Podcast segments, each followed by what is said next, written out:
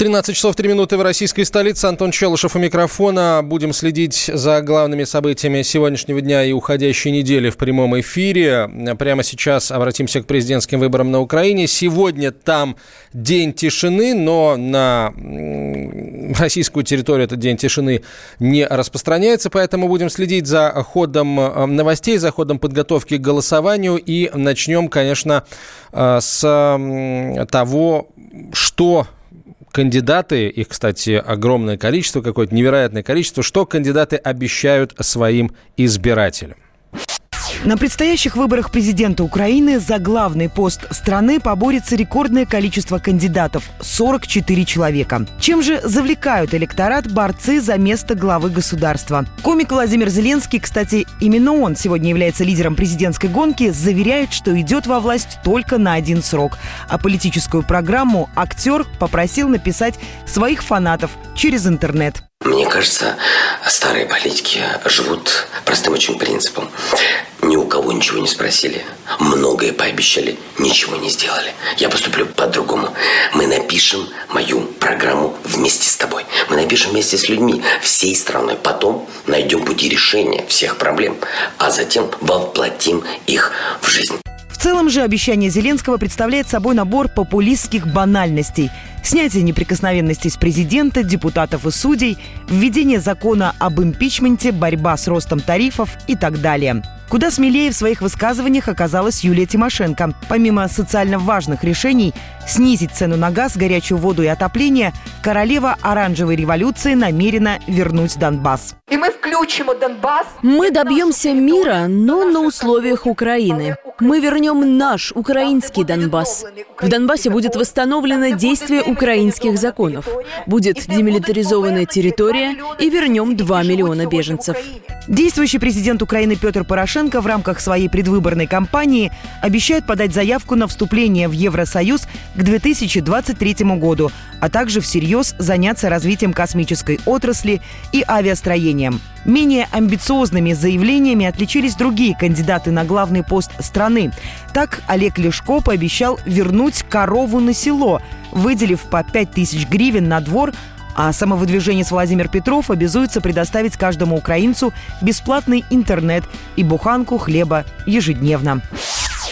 Мы еще сегодня не раз будем возвращаться к тому, что а, обещают своим избирателям а, главные и не очень главные кандидаты в президенты Украины. Сегодня там день тишины, а выборы завтра. Естественно, за ходом а, Дня тишины и Дня голосования будем следить очень внимательно, потому что это, безусловно, безусловно интрига.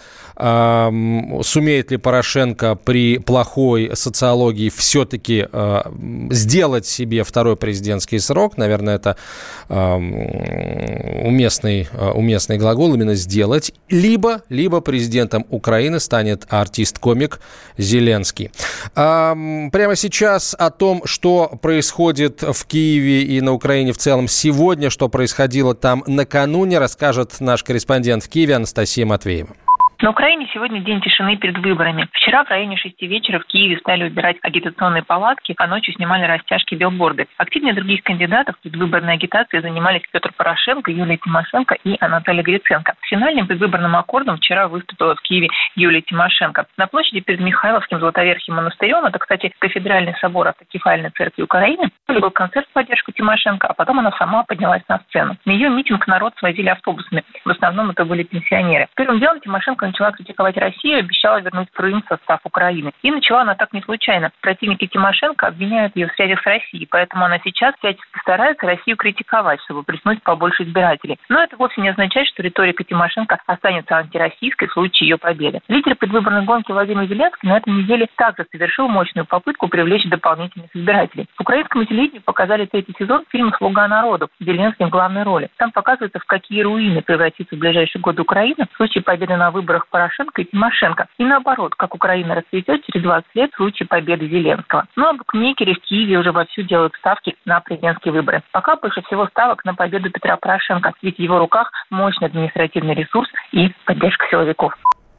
А, вы тоже, друзья, можете делать ставки. Присылайте э, фамилии тех, на кого вы ставите. WhatsApp и Viber на 967 200 ровно 9702 с объяснением, почему именно этот кандидат, с вашей точки зрения, победит на завтрашних выборах президента Украины. На уходящей неделе у нас в студии побывал председатель комиссии Совета Федерации по информационной политике Алексей Пушков, а, который ответил на вопрос о том, кто из кандидатов в президенты Украины предпочтительнее для выстраивания нормальных отношений с Российской Федерацией. Не просматривается кандидат, который был бы для нас предпочтительный. Но я скажу, кто для нас вообще практически малоприемлем, просто потому что он уже все показал и все продемонстрировал. Это Петр Порошенко. Вот с ним мы не то что каши не сварим, мы с ним можем идти только по углублению кризисных отношений. Главное, что у него другой программы никакой нет. Он хочет только ссориться, враждовать, конфликтовать с Россией и провоцировать ее на различные действия, таким образом продавая себя как главного антироссийского президента на европейском пространстве американцам, ну и антироссийским кругам в Европе. У Порошенко нет другой программы. Поэтому я надеюсь, что если это будет либо Тимошенко, либо Зеленский, но все-таки вот линия на тотальную вражду с Россией, она будет скорректирована и не будет такой тотальной. Тем временем Украина вела санкции за посещение Крыма против людей, которые там даже не были. Как выяснила «Комсомольская правда», украинский черный список с адресными санкциями против 848 нежелательных персон, подписанный Петром Порошенко 19 марта, составлен с грубейшими ошибками. Например, как минимум два человека, попавших туда якобы из-за посещения Крыма, в этом регионе России после 2014 года ни разу не были. Речь идет об известных грузинских ученых. Это ректор Батумского государственного университета имени Шатару Ставеля Мираб Халваши, а также сотрудница Батумского археологического музея, доктор наук Миранда Турманидзе. С ней поговорила «Комсомольская правда». Позвонили мне и сказали, что я в черном списке. Никто ничего не говорил. А для меня это очень неприятно и очень удивлена. Мы думаем, что они недоразумение. Там что-то точно не прочитали, наверное, и все исправится. Я так думаю, что они все посмотрят там документах, для нас уже санкций не будет. А, все подробности о, об этом черном списке, о том, а, как вот госпожа Турманидзе э, и господин Халваши в нем оказались. Читайте на сайте комсомольской правды э, kp.ru прямо сейчас. Украина вела санкции за посещение Крыма против людей, которые там даже не были. Еще, еще давайте к новостям будем обращаться тоже периодически. Э, главная новость последних минут заключается в том, что Э, источник э, в военно-промышленном комплексе заявил ТАСС о том, что Ил-112В, новый российский военно-транспортный самолет Ил-112В, э, совершил, завершил первый испытательный полет, совершив штатную посадку. Мы будем, во-первых, поздравляем всех разработчиков этого самолета, поздравляем военных и будем следить за дальнейшей информацией, которая будет поступать с испытательной площадки сегодня. Меняем тему. Российские учителя разделились э, относительно вопроса об уволенной э, коллеге. Э, речь идет об истории, которая э, произошла у нас в э, Барнауле, где э, учительницу Татьяну Кувшинникову уволили после того, как в социальных сетях обнаружили ее снимки в спортивном купальнике. Причем эти снимки там появились, опять же, по просьбе, по просьбе администрации района. Татьяна приняла участие в определенном в районном конкурсе. Вот, собственно говоря, как на это отреагируют учителя э, разные и отвечают на вопрос дня в «Комсомольской правде». Вопрос дня. В Барнауле учителя русского языка доконали проверками и вынудили уволиться. Почему? Потому что один папаша пожаловался директору школы на фото учителя в купальнике. В закрытом спортивном купальнике. Татьяна Кувшинникова увлекается моржеванием и выложила на своей странице в соцсети два фото. На одном она в коротком вечернем платье сидит на турнике на фоне снега. На втором в том самом злосчастном купальнике. Директор школы вызвал к себе морозоустойчивую учительницу и со словами словами «так только проститутки одеваются» заставила написать заявление об уходе. Возникает вопрос, а можно ли учителям выставлять на показ личную жизнь? Его мы задали писателю и феминистке Марии Арбатовой. Ничто человеческое ему не чуждо. Педагог у нас не принимает постриг, это не монахиня. И вся ее жизнь может в разной степени быть выложена в сетях с с как бы жизнью любой э, женщины любой профессии. А что скажет депутатское крыло, точнее его представитель Виталий Милонов? Одно дело там, может быть, какие-то интимные фотографии, которые приемлемы для Ольги Бузовой, да, там, неприемлемы для учителя. Но, с другой стороны, что касается фото в купальнике, то есть мы говорим предметно о фото в купальнике, то за это увольнять, конечно, это просто безумие какое-то. Мы в ее поддержку сами все сфотографируемся в плавательных, так сказать, костюмах. Вот, пускай нас пытаются уволить. Позвонили мы и министру образования и науки Алтайского края Максиму Костенко с тем же вопросом, можно ли учителям выставлять выставлять на показ личную жизнь. Мы не имеем права разбрасываться кадрами, тем более такими кадрами, когда человек спортсмен, демонстрирует здоровый образ жизни, привлекает к этому здоровому образу жизни и обучающихся, и родителей, и так дальше. Вопрос дня.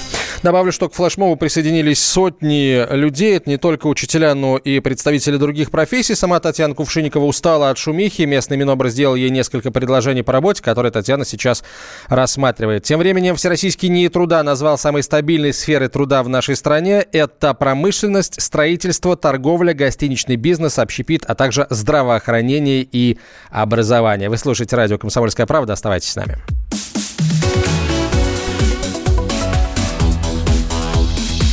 Темы дня. Ведущие на радио «Комсомольская правда» сдержанные и невозмутимые. Но из любого правила есть исключение. Дай по морде мне. Встань и дай. Хочешь стекло хочешь? такое? Давай. Вот он, это говно в эфир кидает. Я... Ты несешь какую-то хрень. Мы расстреляем его из водяных пистолетов мочой. Самый горячий парень радиостанции в прямом эфире. Исключение из правил с Максимом Шевченко. Слушайте по вторникам с 8 вечера по московскому времени.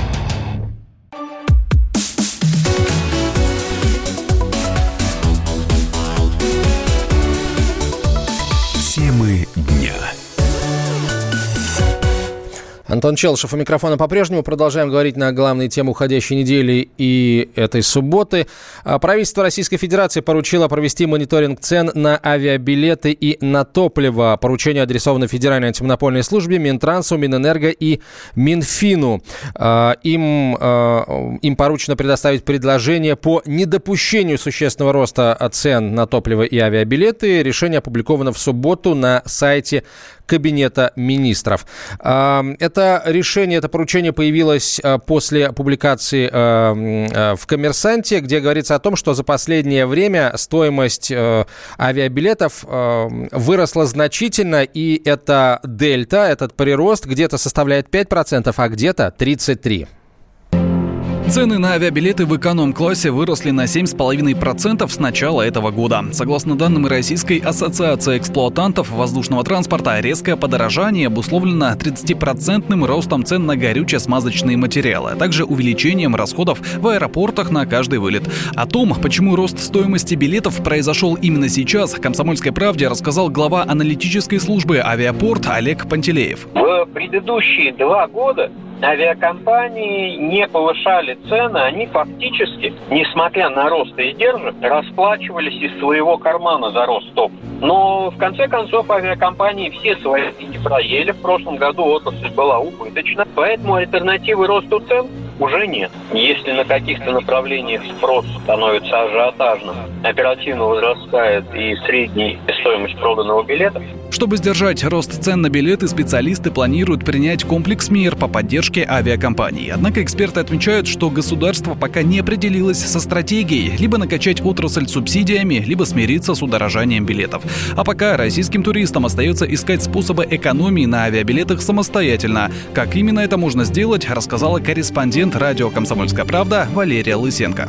Во-первых, стоит подписаться на рассылки авиакомпаний, которые летают из вашего города. Когда они проводят распродажи, а это бывает два раза в год, иногда чаще, можно получить письмо от них и сэкономить как минимум половину стоимости. Еще один способ – это летать лоукостерами. На старте продажи билеты стоят от 500 рублей. Можно слетать по цене поездки в Аэроэкспрессе. Также выгодно летать через некоторые города. Например, из Будапешта и Вильнюса летают европейские лоукостеры, у которых очень низкие цены цены, поэтому иногда стоит подобрать составной маршрут и посмотреть еще один город. И самый верный способ летать без багажным тарифом. Сейчас он есть почти у каждой авиакомпании. Это позволит вам сэкономить несколько тысяч рублей.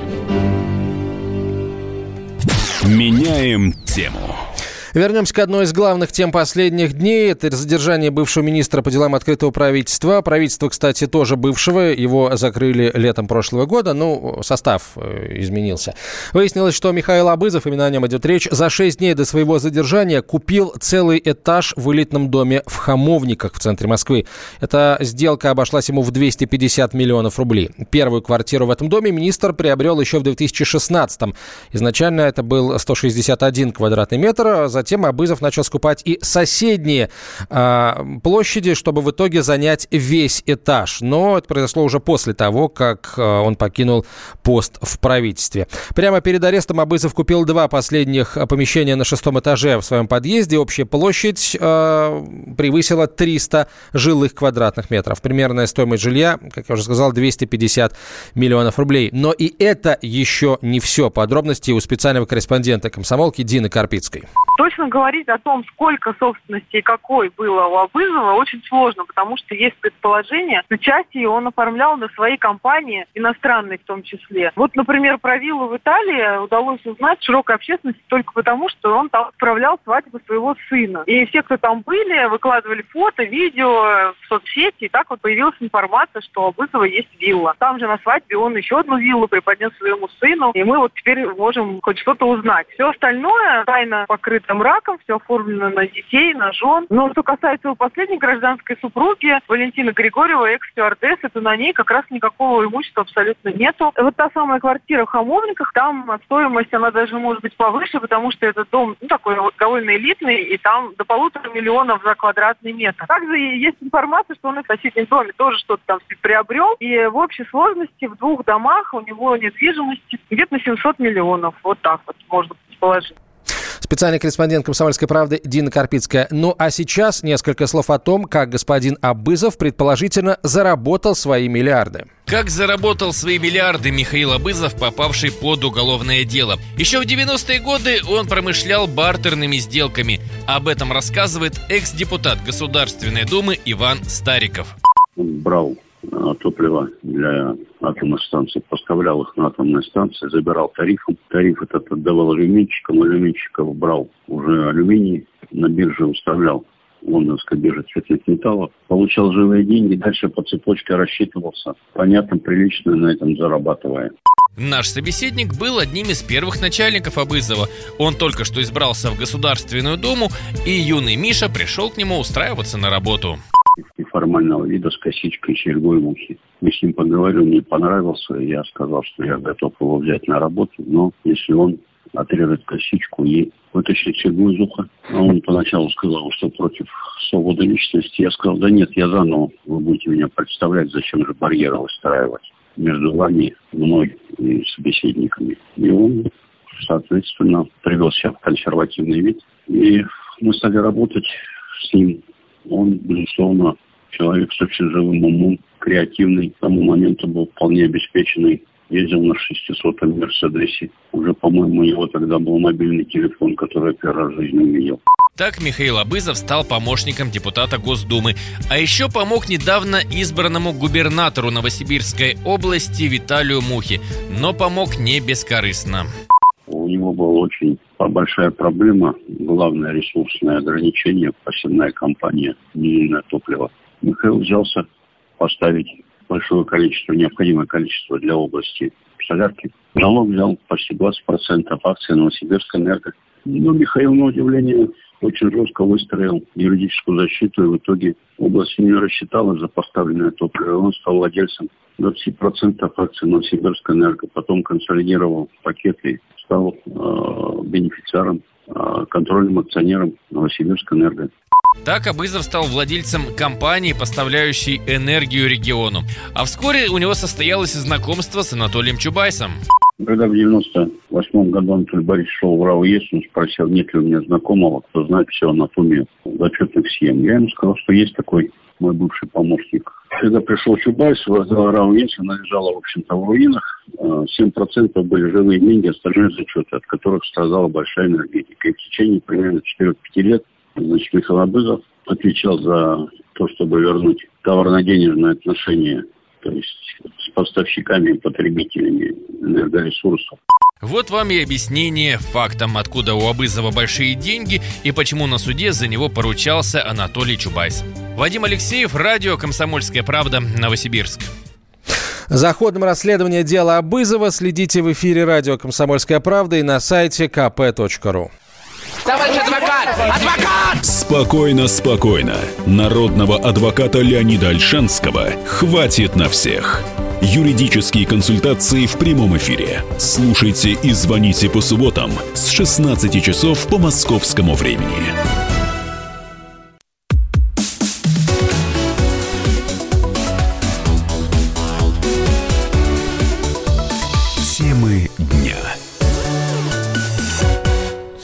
Вы слушаете радио «Комсомольская правда». Антон Челышев у микрофона. Продолжаем говорить о главных темах уходящей недели и этой субботы.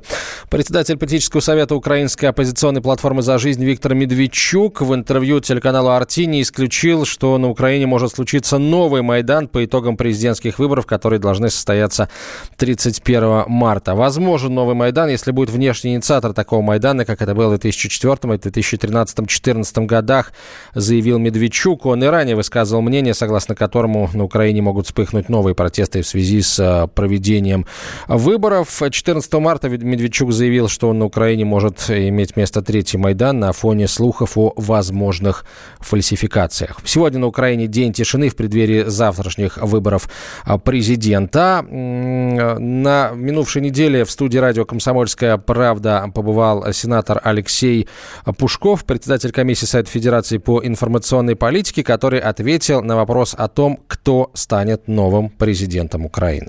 Сложно сейчас предсказать, конечно, результат, потому что Зеленский явно лидирует по вопросам общественного мнения с очень большим отрывом, но у Порошенко контроль над центроизбиркомами и центральным, и региональными, и городскими. У него контроль над прокуратурой, СБУ. То есть я не исключаю, что он пойдет на очень серьезные фальсификации с помощью э, силовых структур для того, чтобы все-таки обеспечить себе победу на этих выборах. Хотя с точки зрения э, настроения общественности на мой взгляд, Порошенко неизбираем. У него не тот рейтинг, при котором он может стать президентом Украины. Как Порошенко добился этого рейтинга в нашем материале? Чтобы дать оценку деятельности Петра Порошенко, как правило, люди делятся на два лагеря. Одни считают лидера Украины никудышним политиком, а другим нравится конфеты Рошен. Шутки шутками, но пришло время поговорить серьезно. Петр Алексеевич у штурвала Украины уже больше четырех лет. Куда плывет эта шхуна, вопрос отдельный, но вот составить образ ее капитана мы смогли. И даже выделили главные качества украинского лидера. Первое качество Порошенко – гедонизм. Несмотря на высокий пост, занимаемый Петром Алексеевичем, он успешно доказывает, ничто человеческое ему не чуждо. Доказывает умело, крепко, иногда даже перебарщивает. Пьяным Порошенко не видел разве что слепой. Возможно, президент просто боится публичных выступлений и пытается снять стресс. Все может быть, но факт остается фактом. Петр Алексеевич ценит вкус жизни, особенно если он напоминает аромат хорошего коньяка. После такого и выступать, например, на открытии Киевского аэроэкспресса процеса как-то приятніше. Дев'ять місяців це дуже гарний термін і для жінок для народження, і для нашого експресу. І вже сьогодні, сьогодні в останній день листопада, 30 листопада. Второе положительное качество Порошенко – понимание трендов в одежде. Например, во время недавнего визита украинского президента в Израиль Петр Алексеевич предстал в новом образе, зачем-то заправил пиджак в брюки. А на саммите НАТО президент как-то случайно обнажил порванный носок. Третье важное качество украинского лидера – он умеет отвечать за свои слова и поступки. Например, как-то запланировал Порошенко провести встречу с жителями Черкас. Кортеж президента прибыл в город и начался торжественный концерт. И вот, во время речи лидера государства появились злые националисты и потребовали следующее. Этот урод сейчас манипулирует, согнал людей, сбежал от нас из Киева и теперь пытается сбежать от нас из Черкас. Стой на сцене и отвечай на наши вопросы.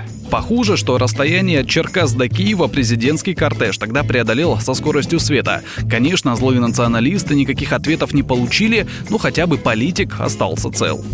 Двигаемся дальше к следующему важному качеству Петра Алексеевича, а это дар быть хорошим отцом. Вот только с детьми как-то президенту не очень повезло. Согласитесь, неприятно. Вот просыпаешься утром, ты глава страны, все хорошо. Открываешь ленту новостей, а там видео про твоего сына, в котором он лежит пьяный на полу в какой-то квартире. Потом его тошнит, над ним смеются, снимают на телефоны. И все, утро испорчено. Идешь после этого злой на работу и поднимаешь налоги в стране. Ну, последнее может быть и нет, но про сына все правда. Послушайте сами. Миша, ну реально твой папа. Да походу, папа приехал, Ее папа приехал, ее папа, ее мама. Миша, поехали, давай, ладно, Ты, чем ты молодец? Почему он молодец? Быстрее, помнишь, мама не приехала? Ты да, Я лег нормально, Сейчас же все. Как ваш Костя, выйди. Да что ты делаешь? Выйди. Костя, выйди. Миша – это 18-летний Михаил Петрович Порошенко, младший сын. Видимо, у ребят была бурная вечеринка, и Миша подустал. Конечно, инцидент уже утрясли, сам президент комментировать ничего не стал. Ну, какая разница, чем занимается Миша в своей жизни? Он уже большой. Главное, чтобы за Зеленского не голосовал. Ну и последнее качество президента Украины – его бескорыстность. Петр Алексеевич регулярно делает подарки простым людям. Давича вот презентовал сельским ребятам клюшки для игры в хоккей. Правда, забыл подарить коньки. Ну, а перед этим написал про них в соцсетях, мол, смотрите, играет без клюшек, и уже после резкой критики в свой адрес сделал подарок. Хотя как-то еще раньше ему пришла идея в голову подарить мяч ветерану АТО, который лишился ног. Ну да, подарок не удался, зато бескорыстно. Меняем тему. Главная автомобильная новость недели. Ford прекращает продажу легковушек в России. Останется лишь завод в Елабуге, где производит модель э, Транзит. Почему Ford отказывается от легковых автомобилей, как это скажется на российском рынке, выяснял мой коллега Юрий Кораблев. Ford на слуху у всех. И уход компании с нашего рынка стал неожиданной новостью для автолюбителей. И, конечно, обсуждаемой. Наши водители считают, что это отголоски американских санкций. Однако, на самом деле, причины кроются совсем в ином. Машины просто плохо продаются, говорит главный редактор журнала «За рулем» Максим Кадаков. Форд не справился с нашим рынком в ситуации, когда у материнской компании большие проблемы на мировом рынке, то сомнительные активы, естественно, в таких случаях отрезают. Активы Форда в России, несмотря на то, что это очень серьезные предприятия, ситуация далеко не радужная. При мощности сборочных производств около 300 тысяч автомобилей в прошлом году было собрано около 50 тысяч автомобилей, то есть Форд использует свои российские мощности на одну шестую часть. По данным автостата, Ford не самая популярная марка среди российских автовладельцев. Наиболее продаваемыми машинами за прошлый год стали Hyundai Solaris и Lada Granta. А вот рынок легковушек у Форда давно отвоевали корейцы, считает автоэксперт Андрей Ломанов. То, что у нас корейские автомобили сегодня, ну, в общем-то, в лидерах, это совершенно очевидно. Вполне вероятно, что поэтому а, Ford и уходит, по крайней мере, с легковым направлением, а, потому что конкурировать здесь уже становится невозможно, очень сложно. И, видимо, в Форде просчитали эффективность дальнейших затрат на продвижение своей продукции в России и поняли, что просто сейчас в этом нет никакого смысла. У Форда есть сильные позиции совершенно в других сегментах, и, видимо, компания будет нацелена именно туда. Это не первый случай, когда крупные автоконцерны уходили с российского рынка. Так, в 2015-м General Motors перестал продавать внутри страны массовые модели Chevrolet и все машины бренда Opel. Тогда катастрофы для владельцев этих автомобилей не было. Так и сейчас. По мнению автоэксперта Игоря Маржаретта, тем, кто уже ездит на Форде, волноваться не стоит. Запчасти на рынке точно останутся. По опыту ухода из России компании General Motors, даже когда General Motors в 2015 году из России ушел, все гарантийные обязательства по поводу проданных автомобилей сохранялись и сохраняются. Все сервисные станции продолжали работать, все поставки запчастей не прекращались и не прекратятся. То есть никаких жалоб, например, со стороны владельцев автомобилей Opel, которые продавали в России довольно долго, не поступало. В свою очередь, когда уходил General Motors, дилеры получили компенсацию, потому что они вложились в этот бизнес бизнес, а бизнес вложился, что называется. И, между прочим, работники завода в Санкт-Петербурге, когда его закрывали, получили по 6 окладов, и плюс очень активно работала тогда администрация региона, то есть все были трудоустроены.